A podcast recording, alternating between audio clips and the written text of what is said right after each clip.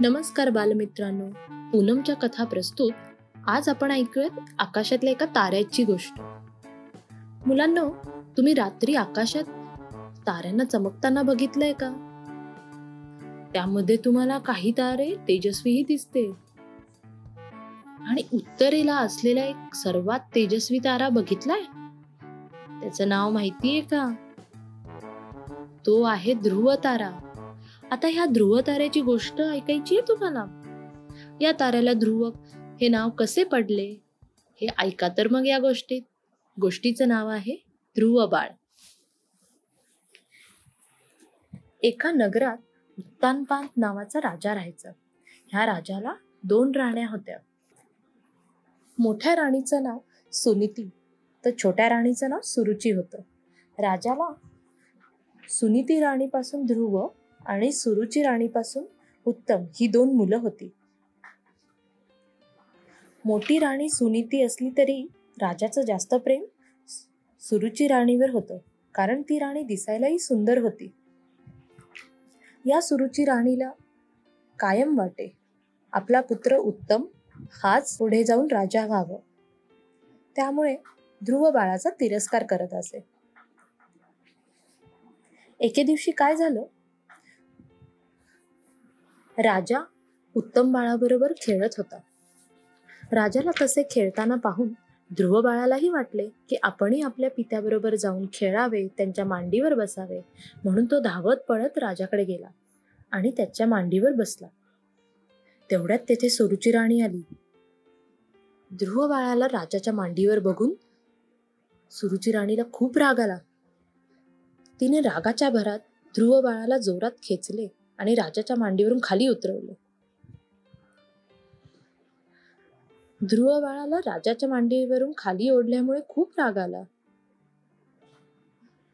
तेव्हा सुरुची राणी त्याला म्हणाली राजाच्या मांडीवर बसण्याचा अधिकार तुला नाही.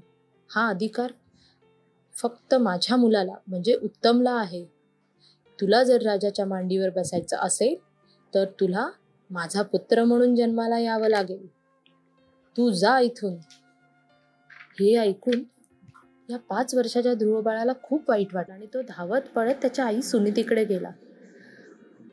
आणि आपल्या आई सावत्र आईने आपल्याला कसे वागवले हे सगळा घडलेला प्रकार त्याने आईला सांगितला. आई मला सुरुची राणी माझ्या पित्याच्या मांडीवर बसू देत नाही. मला देखील उत्तम बाळासारखे राजाच्या मांडीवर बसायचे आहे. मलाही वाटतं राजाने माझ्यावर प्रेम करावं. हे ऐकून आईने त्याला समजावलं की बाळ तुला जर कोणी वाईट वागवलं तर त्यांच्याबद्दल वाईट विचार करू नये. जर तुला तुझ्या पित्याच्या मांडीवर बसायचं असेल तर तू विष्णुदेवाकडे तशी प्रार्थना कर. ते साऱ्या जगाचे पिता आहेत. तू त्यांच्याच मांडीवर का नाही बसत? आता आईचं हे बोलणं ध्रुव बाळाने मन लावून ऐकलं. आणि मग तो यमुना नदीच्या किनारी गेला. त्याने विष्णुदेवाची तपश्चर्या करण्याचं ठरवलं. त्याला तिथे नारद मुनी भेटले. त्यांनी ध्रुव बाळाच्या मनाची परिस्थिती बघितली आणि त्याला देवभक्तीची माहिती देखील दिली. नंतर ध्रुव बाळाने कठोर तपश्चर्या केली. बरेच महिने त्याची ही तपश्चर्या सुरू होती. साऱ्या ब्रह्मांडात ध्रुव बाळाचा ओम नमो भगवते वासुदेवाय. हा जप घुमत होता. ध्रुव बाळाची ही भक्ती बघून विष्णुदेव अखेर त्याला प्रसन्न झाले आणि त्यांनी ध्रुव बाळाला दर्शन दिले. साक्षात विष्णुदेवाला समोर बघून ध्रुव खूप खुश झाला. देव विष्णू ध्रुवला म्हणाले ध्रुव बाळा मी तुझ्या भक्तीला प्रसन्न झालो आहे. तुला काय वरदान हवे ते माग. मग ध्रुव बाळ म्हणाला माझी सावत्र आई मला माझ्या पित्याच्या मांडीवर बसू देत नाही. माझी आई मला म्हणाली की तुम्ही साऱ्या जगाचे पिता आहात म्हणून मला तुमच्या मांडीवर बसायचे आहे. जिथून मला कोणीही खेचून उठवणार नाही. देवाने ध्रुवबळाची ही इच्छा पूर्ण केली आणि त्याला सर्वात श्रेष्ठ तारा बनवण्याचा आशीर्वाद दिला. त्या दिवसापासून आकाशात उत्तरेला ध्रुवतारा चमक चमकतो. मुलांना हाच तो ध्रुवतारा बर का जो सप्तर्षीच्या पुढे आपल्याला उत्तरेला दिसतो.